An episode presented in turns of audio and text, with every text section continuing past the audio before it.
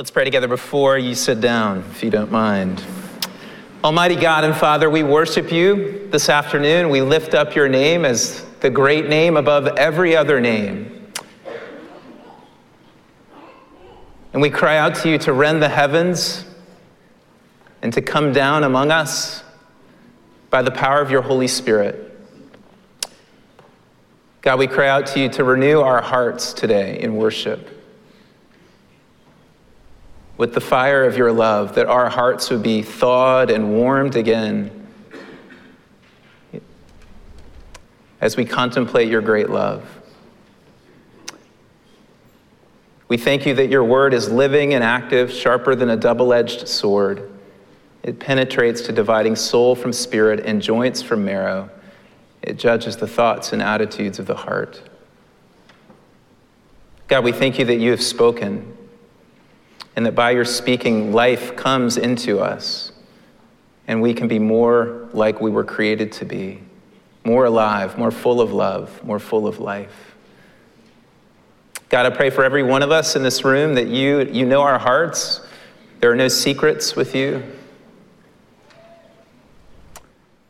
Whatever reasons that we have for being here, I pray that you would let us be attentive to you now, that you would address us, and that my message and my preaching would not be with wise and persuasive words of human wisdom, but with a demonstration of the Spirit and of power, so that our faith might not rest on the wisdom of man, but on the power of God. That is our only hope, O oh God. We only have hope in you. So come and bless your word. Make it fruitful. We pray in Jesus' name and for his glory. Amen. Amen. Amen. You can be seated. It is a joy to be with you today. A little bit overwhelming, honestly, but a joy and very surprising. I'd like to draw your attention to John's Gospel, chapter 13, and specifically to verses 34 and 35, where Jesus says, A new commandment I give to you, that you love one another, just as I have loved you you also are to love one another. By this will all people know that you are my disciples if you have love for one another. Let me start by clearing up a confusion. Jesus says a new commandment. And if you know your Bible, you will know that this commandment to love is a commandment that was given by God through Moses in Leviticus 19:18 early in the formation of God's people. Love your neighbor as yourself. And that when rabbis in the days of Jesus would discuss the law and try to summarize it, they would use what Jesus used, the summary of the law, love the Lord your God and to love your neighbor as yourself. But Jesus says it's a new commandment. So what distinctly is new here for Jesus? And I would submit to you that there is a newness in the qualifier, as I have loved you. That up to this point, the commandment to love one another didn't have the vivid, clear, perfect, and beautiful example of the love of Jesus for us. And Jesus is now saying, This is the way that you're called to love. In, John, in, in, uh, in the first verse of John 13, John tells us that Jesus, having loved his own who were in the world, loved them to the telos, or to the end, or to the utter, uttermost. The Dutch commentator Herman Ridderbos reminds us that telos has both a temporal and an intensive meaning. meaning. This was love to the last breath, love to its highest intensity. So there's a sense in which this is new because of the new clarity of Jesus' example for us of, as to what love looks like as he goes to the cross. It's also new because of the new possibilities that are coming with the new, the new covenant community and the descent of the Spirit and the possibility to now walk in accordance with God's ways, particularly the way of love. So it's, it is new in some sense, even though it's been there all along. This new community of love is what I would like to have as our subject for our time together in God's Word today. And I want to take a moment to explain to you why. I had the whole Bible to choose from to come to you today, and this is where God landed me. The Senior Minister Search Committee, the elders, the staff, the Leadership Council have heard and in certain cases have experienced in their own lives the story of how God has brought us to this point. And by us, I mean Park Street Church and my family and me. It's a place that I never expected to be and a place that I never planned to be. Of course, we have one more step to take together of discernment this afternoon, and I look forward to, I think, your questions. and I've been praying for this time because of your questions, uh, as I'm sure most of you have as well. This story, in my life at least, is extraordinary. Unlike anything that I or my wife have ever experienced in our lives, there's not even a close second. It's a story that in the flesh makes little sense, but in the spirit has been confirmed time and time again in countless ways. Ways that are humbling, ways that are personal, ways that are overwhelming. Many of you have heard me say that I feel like I'm standing before our apple tree on a bumper crop year. Our apple tree has a bumper crop every two years. And it's, fl- it's flooded with fruit, and the branches start to break under the weight of all the apples. And every piece of fruit on this tree represents a story. I could pick the piece of fruit off and tell you a story of how God has been supernaturally at work, at least in my life, in the midst of this process. It's really overwhelming. And this sermon today is part of that story. The day after David Ricks called me to let me know that I was the final candidate of the search committee back in December, he called me on December 17th. I woke up at 4:30 in the morning on Wednesday morning, December 18th, with this sermon clearly in my head. Having only slept for three and a half hours the night before, because once David called, Mandy's and my world was spinning. And it was spinning in a big way, but we knew that God was in control. I do want to assure you all that this is not my normal process of ser- sermon preparation. Somebody asked that question. Though I hope it happens more and more. But then again, to be fair, this is not my normal sermon moment. So I think God has been gracious. So at 4:30 I got out of bed, sat down at my desk, pulled out my computer and jotted down what has become the outline of this sermon that you're about to hear. And I knew this was from God for this moment. Maybe you won't think so after you hear it. But it is my heart for you. It is my heart for the church more broadly, the church with a capital C. And I do believe that it is God's call upon all of our lives, those of us who proclaim Jesus as Lord. When we finished the meeting here last Wednesday night, the Leadership Council meeting, Judy Borgen, who I understand has been here forever, closed us in prayer. And among other things, she prayed this God, I feel like I'm part of a family again. Judy's prayer was such an encouragement to me that God is moving. Because at the heart of my convictions about Park Street Church is I've prayed for God to call the right person into this role alongside all of you. I've been praying actually for this role for over three years because as a minister in the city of Boston, I believed that this was important, that God call the right person into this role for the sake of the city and for the sake of his name and for the sake of the church here. And I began praying that prayer long before this past July when God moved in my heart. And if you come to the meeting, I'll share more of that story then. But this has been the sense deep in me that this church could deepen. It could deepen in becoming more of a family, more of a community of love. That's what families, after all, are supposed to be. And that's what Jesus calls us, the church, his bride, to be. And we see that abundantly clearly in our text for this time together in John 13. So we'll begin at the end in verse 35, where Jesus asserts that our defining mark is love. And then I want to move to verse 34 to explain the nature of that love. And finally, we'll ask how we might live more fully this life of love. So let's start with the defining mark, verse 35. By this, all people will know that you are my disciples if you have love for one another. Let me ask you, how do you think the church is known to outsiders, to the people out on the common right now? How do you think we're known? 15 years ago, I was teaching a course at Belhaven University on discipleship and evangelism with some upperclassmen. And uh, I came up with this idea that we were going to go door to door just to do a survey to ask people how they perceived Christianity in the church. I gave the students this prompt. This is what they were supposed to say. I'm sure they didn't like me for this, but um, it was a little uncomfortable. But I did it myself as well. Good evening. We are students from Belhaven, and we're conducting a survey for a class through which we're trying to gather people's perceptions of Christians in the church. We would really like to know your honest perspectives and opinions. Would you be willing to take five minutes to answer a few questions for us? They asked then questions about how people perceived the Christian church. And do you want to know what the most common repeated answer was? It's a little harsh, hypocritical. You're a people that proclaim one thing, you, you speak about this gospel, you speak about love, but really what we see is backbiting, or what I have experienced. People would talk about their own experiences from the church. What are we known for? In its long history, Park Street Church has become known for many things, many wonderful things. There is the clear preaching of the gospel that for more than two centuries has come from this pulpit. You know, Park Street was founded, of course, in 1809 to be a place that heralded orthodoxy in a city where Unitarian theology was beginning to sweep through the churches.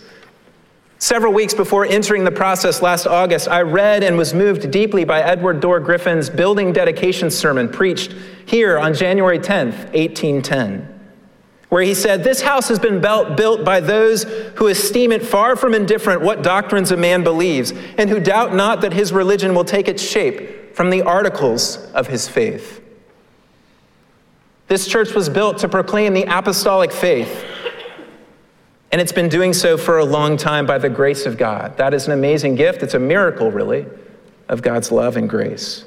I want to say to you that the need in our day is no different. Perhaps it's even greater when the world has largely perceived the message that we declare as failed or tried and found wanting. And when churches all around us are revising the Orthodox faith for something that is more plausible to the spirit of our age. May we never back down from courageously, clearly, winsomely, and compassionately declaring the whole counsel of God as He has revealed it to us in His Word. This and this alone is the path to life. This is how the church will be built and fed and nourished.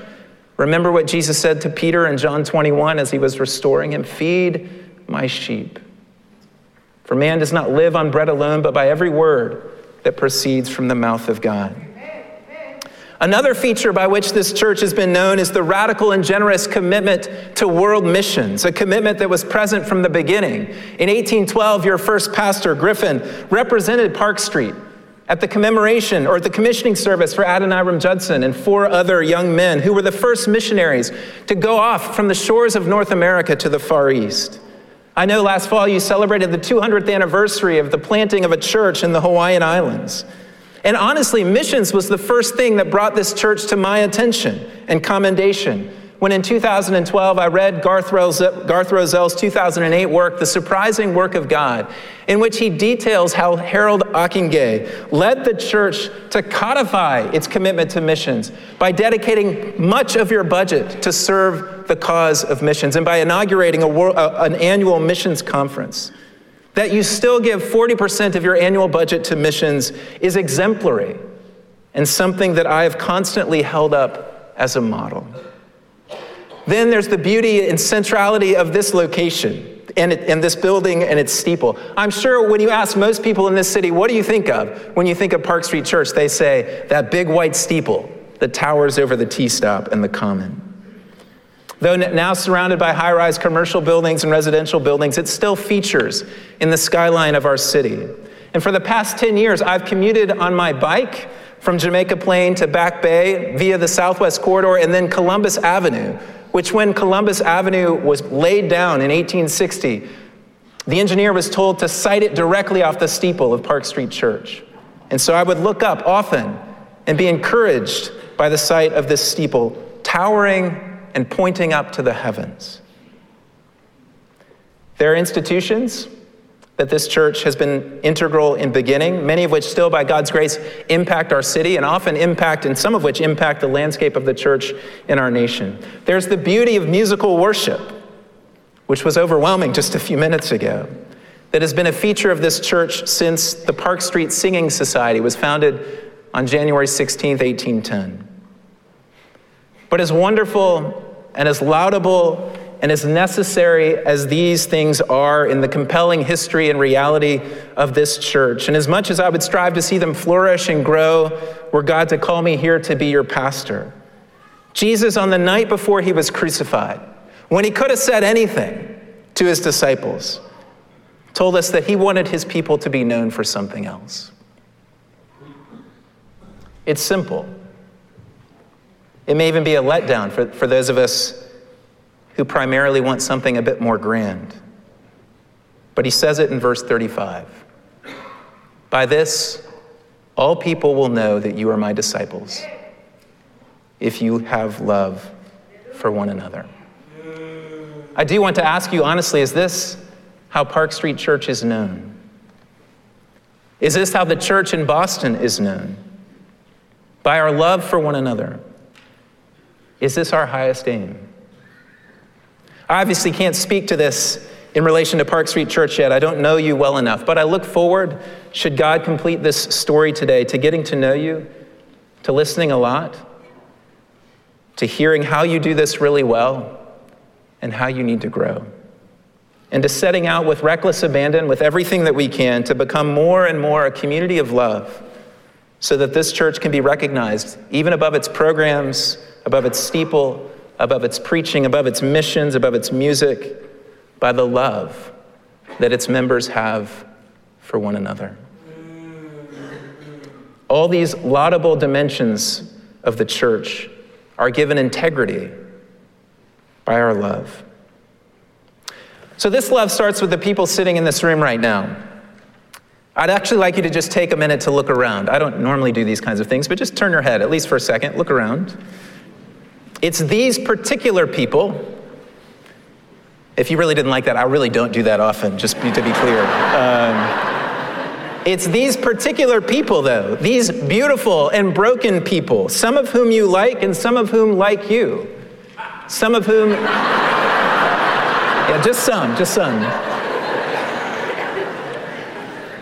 Some of whom you don't prefer, that's a nice way of putting it, and some of whom don't prefer you some of whom that you're drawn to, and others that you are repelled by. But these are the people that you are called to love.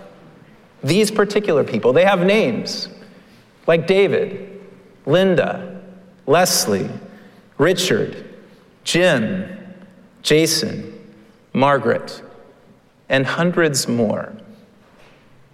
And they have stories stories full of joy, full of overcoming, full of pain, full of heartache and bereavement, full of confusion and anxiety and fear.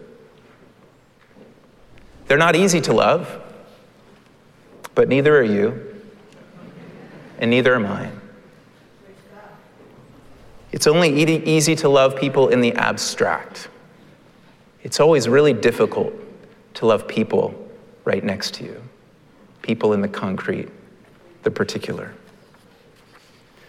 So, this one another starts with the local church of which we are a part. And I obviously know that there are unique challenges in a larger church with its, or, with its organizational complexity and its geographic spread. But I want to say to you emphatically that the greatest challenge that any church faces is not in its size or its structures, but is in each of our hearts. That's where the challenge is. And we must face this challenge with courage and honesty because Jesus says that this, our love for one another, is our primary identifier. It's our defining mark. It's what we're to be known for. What if every person in this room began to take that first step?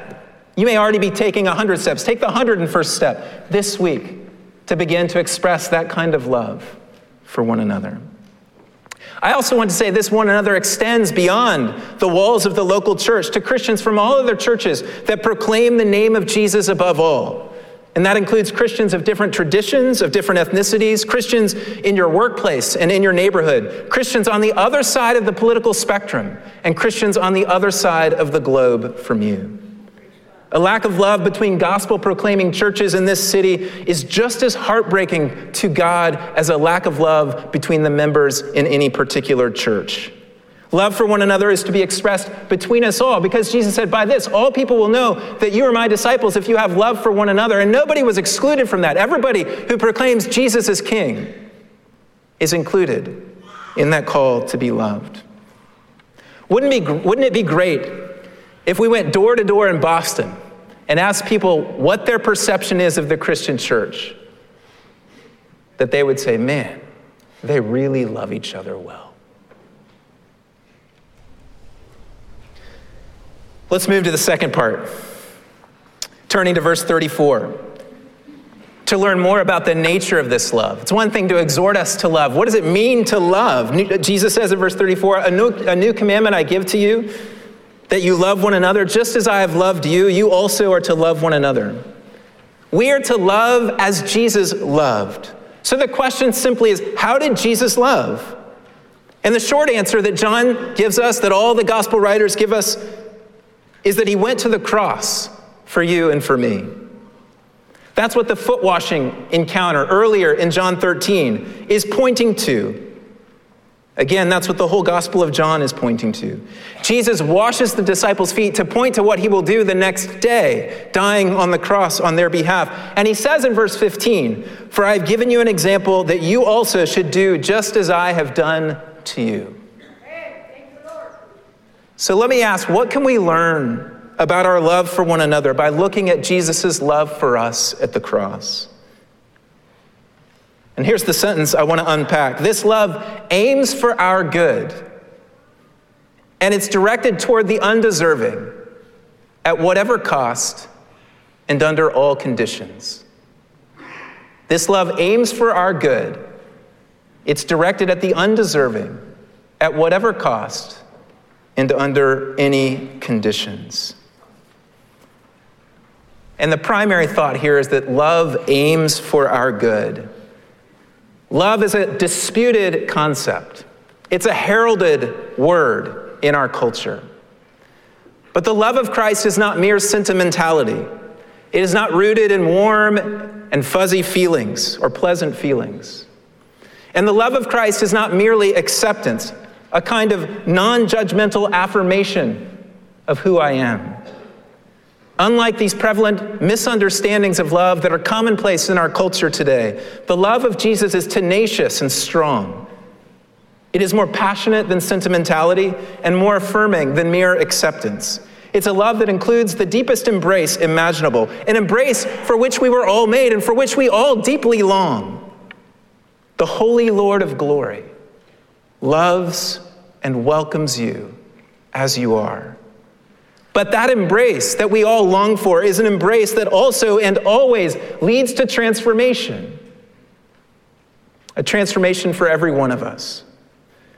Because this love, this love of God for us, this love of Christ expressed on the cross, is a love that is calibrated to our good on the basis of truth. If you read the materials closely, you'll know that I spent my first couple of working years after college as the adventure program director at a whitewater rafting and backpacking company in the heart of the Rockies in Colorado.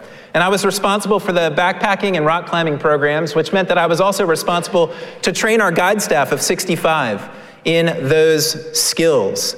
We developed a training exercise for our second year guides who were learning how to be trip leaders on mountaineering trips and therefore needed to know how to use a map and a compass, which was often quite challenging. And we developed this exercise to blindfold them. We took them, we blindfolded them at the, at the uh, headquarters of the company, and then we threw them on, you know, the old rafting, the rafting companies have these old school buses. We threw them on the old school bus, blindfolded, and we drove them off into the mountains for about 45 minutes, and then dropped them off in the forest with a map and a compass.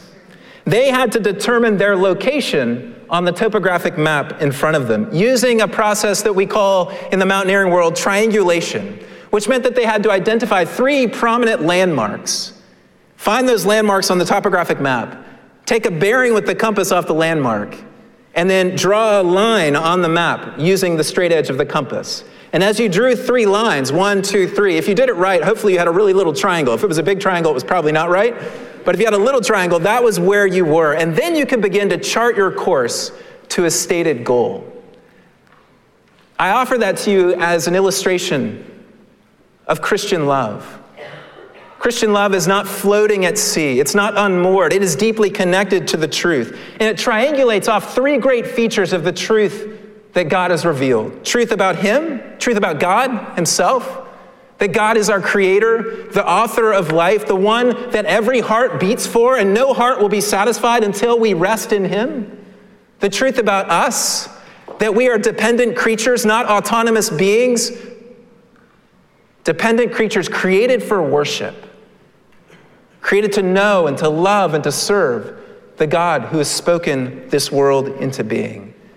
And the truth about sin and evil,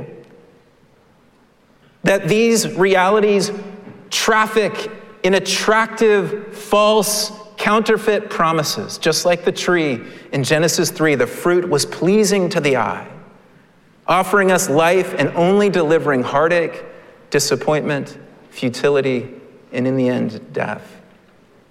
And the love of Jesus for us is a love that is calibrated off of these three landmarks the truth about God, the truth about us, the truth about sin. And that's what charts his bold path right to the cross of Calvary for your sake and for mine. Because this is what we all need. And we may not know that this is what we need. We may not know that we need reconciliation with God and life in Him. But Jesus knows, and so He goes to the cross because He is aiming for our good, for our well being, in its deepest sense possible.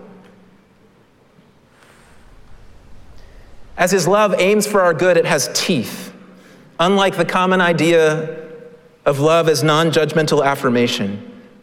That idea, by the way, seems right at first glance. It seems loving to just welcome someone and keep them as they are. But it doesn't seek our flourishing other than by telling us to be ourselves, which, quite honestly, most of us who know ourselves isn't really the answer. We know that. We know that we're messed up. And we know that the further in that we look for the right answers, the more lost we will become. We need someone to address us from the outside, someone to speak to us words of life and truth. And that's what Jesus does. Remember Jesus' interaction with the rich young man in Mark chapter 10? Mark records this for us, and he says, Jesus, looking at him, loved him. And then he said to him, Young man, one thing you lack.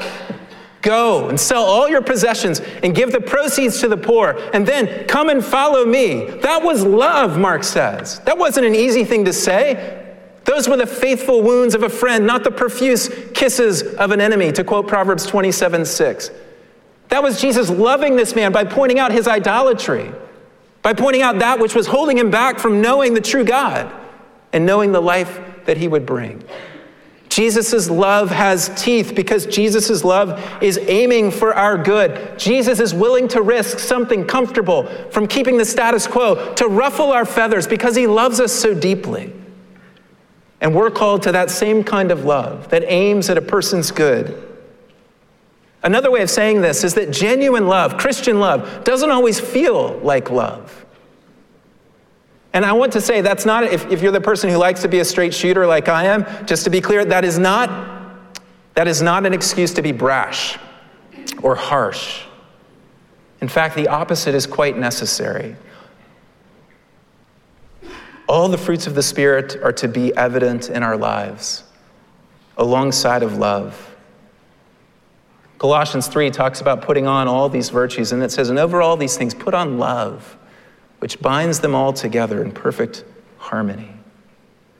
The timing and the prompting of the Holy Spirit are paramount in how we exercise Christian love. But we need to remember that true love can wound, like a surgeon's knife in order to produce something far better, far more healthy, and far fuller. Are you willing to love like that? Are you willing to receive love like that?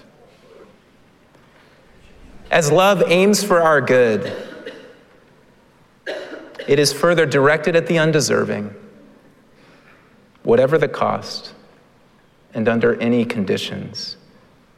Did we deserve the cross? Well, in one sense, we did. We deserved to be on it. Did we deserve that the eternal Son of God made flesh would take his place on the cross for us? Absolutely not. We've betrayed Jesus, we've disappointed him, we've denied him, and he sought our good anyway. Let me ask who was Jesus known for loving during his earthly ministry? Do you remember? It was the sinners, the tax collectors, and the prostitutes. And the insiders of his day were upset about this. They thought he was loving the wrong people. He was spending time with the wrong crowd because they didn't understand that they were just as sick as those, those others. They didn't understand that they needed the touch of the great physician just as much as those that they knew were far outside the bounds of God's love. What about us? Is there someone in this room? I'm going to get personal. Is there someone in this room right now that because of the way that they've treated you, or something that he or she has said about you, or his or her opinion on a contentious issue that doesn't align with yours, that you just feel they're not deserving of your love? And you're right, they're not.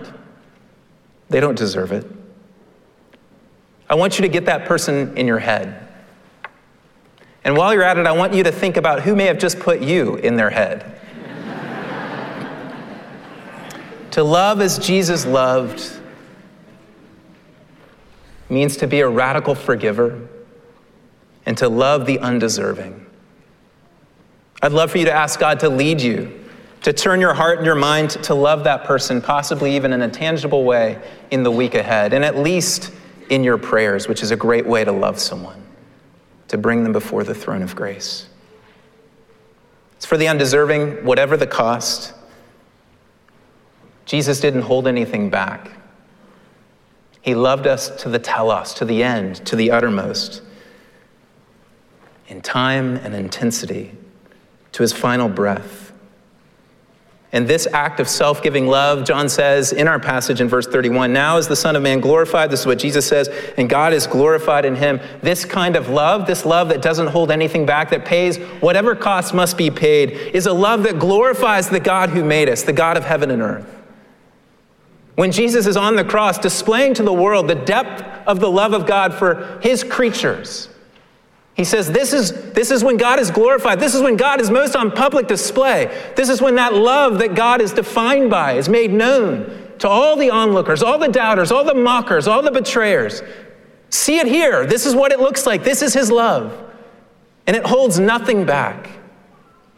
I wonder if we could love like that. And it's under any conditions. I mentioned that I commute on my bike, and I do love cycling. I raced road bikes when I was in my teens, and one of the joys of moving to the city many, many years ago was getting to start to ride my bike on a more regular basis. But there are bike commuters, and then there are four season bike commuters. Uh, some of you are sitting here, I'm sure, who ride your bike when it's in the teens or single digits. Few people are on the bike paths with you in that moment. Unlike bike commuting for most of us, however, love is not an activity to engage in only when the conditions are right. And I submit to you Jesus as the example. As he marches to the cross, he's in incredible pain. As he walks to the cross, he's been betrayed by his friends. He's fatigued. He's gasping for breath, and he feels forsaken by God.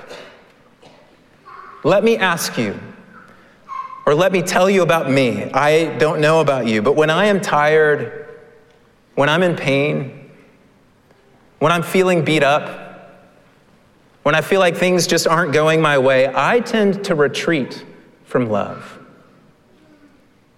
to lick my wounds, to take care of myself.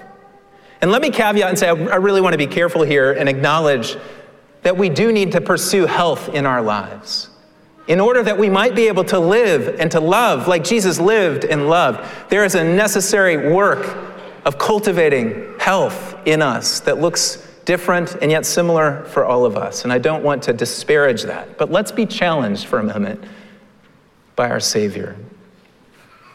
Because Jesus didn't do that. He could have. Remember what he said to his disciples in, in Gethsemane when the soldiers came and arrested him? He said, Look, I could call down 12 legions of angels. And you kind of think, why didn't you, when they were mocking you on the cross, and say, if he is the Son of God, then let him come down? But Jesus won't come down. He remains silent because of his deep love. He keeps pouring out love in the midst of pain, in the midst of fatigue, in the midst of feeling God forsaken. Jesus loves so much that he will say, Father, forgive them, for they know not what they do. This love that Jesus loves with is a love that pours out under all conditions, even the harshest of conditions. And we are called to love like that. This, of course, requires a revolution. A revolution in every single one of our hearts. Because in sin, we are hardwired to be selfish. We are hardwired to look out for ourselves. It's no wonder that Jesus says, unless one is born again, one cannot enter the kingdom of God, earlier in John 3. There is, I am convinced, no casual version of Christianity. It's an all or nothing affair. We cannot serve two masters. As Jesus said in Mark 8, there is no other way to be his disciple than to deny yourself, take up your cross, and follow him. Those are his terms because he loves us. And as we walk with him in this way, it will lead to a glorious transformation in our lives. If we understand Christi- Christianity as something other than this complete revolution, something far safer or less involved in that than that, then I'm afraid that we've misunderstood it. Shifting to the final now and concluding part of our time together, I'm guessing that this probably feels impossible. So I want to ask to close how can we live this way of love? How can we follow Jesus? How can we love one another as Jesus has loved us? Let's turn back in John 13 to a moment for this interaction between Jesus and Peter in the foot washing scene that you might remember. It's in verse 8. Peter said to him, You shall never wash my feet. And Jesus answered him, If I do not wash you, you have no share with me. Peter was appalled that Jesus, his Lord and teacher, should take such a low place, but Jesus insists. And he not only insists, he declares to Peter that unless you let me wash me, there's no share, Peter, in my kingdom. There's no share in my glory. There's no share in this new community that I'm building around myself.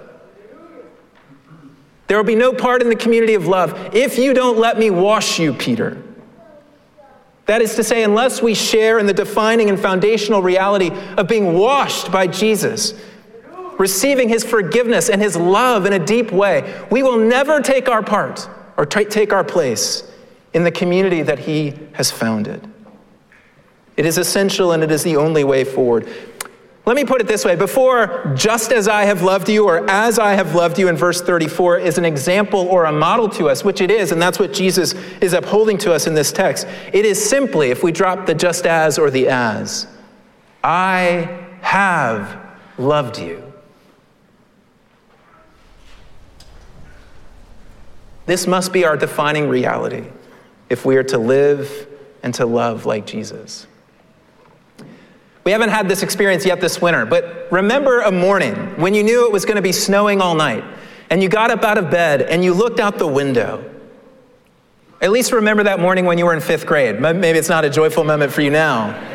There's powder everywhere, and the cars on the street look like big marshmallows, and the trees are bowed down under the weight of the snow. Remember when you were a child, I still get this way. I can be quite serious and intense, I know, but one place that I turn into a child is when I get to play in God's creation. So I look out the window like my kids, and I feel exuberant and excited about getting to bundle up and go outside and jump into the banks of snow. And the joy of that feeling of being surrounded by snow, there's almost a, a strange warmth to it, even though it's cold outside when you're surrounded by it on every side and frolicking in the snow and throwing snow at each other, tackling one another, for those moments, the, the rough places of the world, the rocks underneath the snow, the tree roots, the fence posts are softened. And the world, for those few minutes, at least until you remember you have to snow your, uh, shovel your sidewalk, is a place of wonder and delight. I want you to remember the love of God the next time you wake up on a snowy morning. Maybe we'll get one soon. We haven't had one this winter. To take it up just a notch, remember the six weeks in 2015 from the end of January to the beginning of March?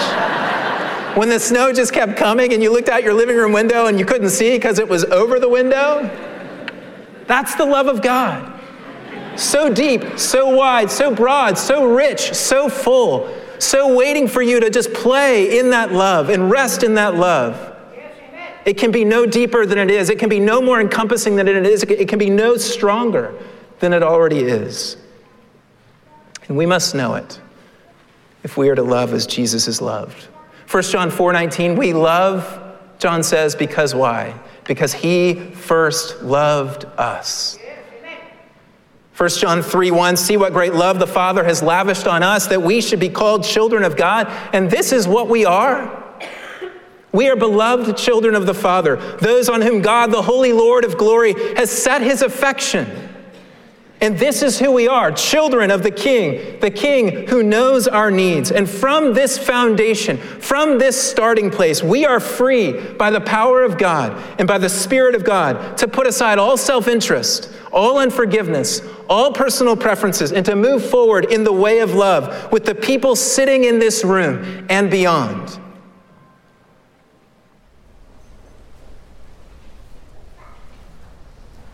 Do you know that love? This is where I want to end. Do you know his deep love for you? I'm not just asking you if you once knew it, long ago. Do you know it? Do you know it now? Do you know it today? Do you know it at all, at all times? Upon waking, when driving to work, as your last thought enters your mind before drifting off to sleep?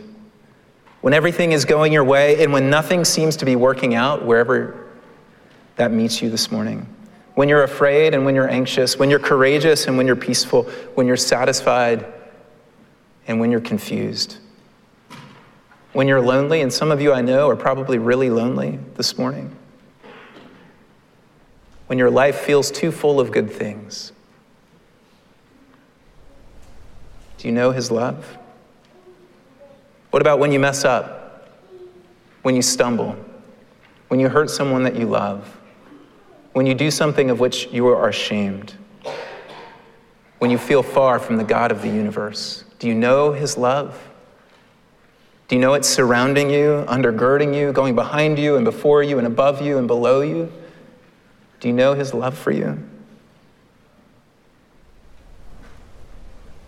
Paul says that nothing can separate us from this love the love of God for us in Christ Jesus? Absolutely nothing. Is this the defining reality of your life? Before anything else that you say about you, can you say, I am a beloved son or daughter of the God of the universe? This is very personal. Your spouse can't experience this love for you, and neither can your mom and dad, or for that matter, your children or your grandchildren. Do you know this love? For those of you who do, we're invited by Jesus to become a community of love. This is our defining mark. You know, our city a couple years ago put out Imagine Boston 2030 for the 400th anniversary of the founding of this city. I want to finish by saying, let's imagine Boston 2030 for the Church of Jesus in this city and in the spirit of the founder of Boston, John Winthrop, in his famous City on a Hill sermon, who said this We must be knit together in his work as one man. We must entertain each other in brotherly affection. We must delight in each other, make others' conditions our own, rejoice together, mourn together, labor and suffer together. We are commanded this day to love the Lord our God and to love one another, to walk in his ways and to keep his commandments. let me ask you, what is his commandment? it is to love one another. Imagine the thousands of people who walk the Freedom Trail every summer. Imagine the thousands of people who every day get off the stop at Park Street and see the steeple rising above them. Imagine the people who are experiencing homelessness who sit on the steps of this church almost every day. Imagine the State House employees. Imagine the governor himself. If they would all say, Oh, those people at Park Street Church, they love one another so amazingly well. I've never seen anything like it. And imagine if all those people would say that not only about Park Street Church, but about the one big C, holy, Catholic, and apostolic church, committed to the gospel and the truth of Scripture in the city of Boston. A church that embraces one another across ethnic and denominational and socioeconomic lines. Then don't you think that people who see that would want to say, Tell me more about your Jesus? Tell me more about where that comes from. I want to learn more about this man that you proclaim is God incarnate, God raised from the dead, God ruling over the world. Imagine that day. These are Jesus' words, not mine. A new commandment I give to you that you love one another just as I have loved you. You also are to love one another. By this, all people will know that you are my disciples, if you have love for one another. May it be so for his glory. May the name of Jesus be lifted up above everything else in this city for his glory. Jesus, the great lover of our souls. Jesus, the animator of our love for one another. Let's pray.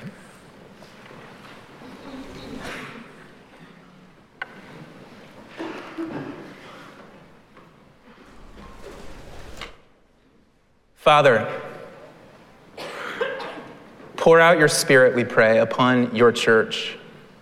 Not only Park Street Church, but the churches in this city, in this nation, and around the world that know and proclaim Jesus as King, that stand upon your word as life. May you pour out your Spirit upon us that we might walk in love with one another.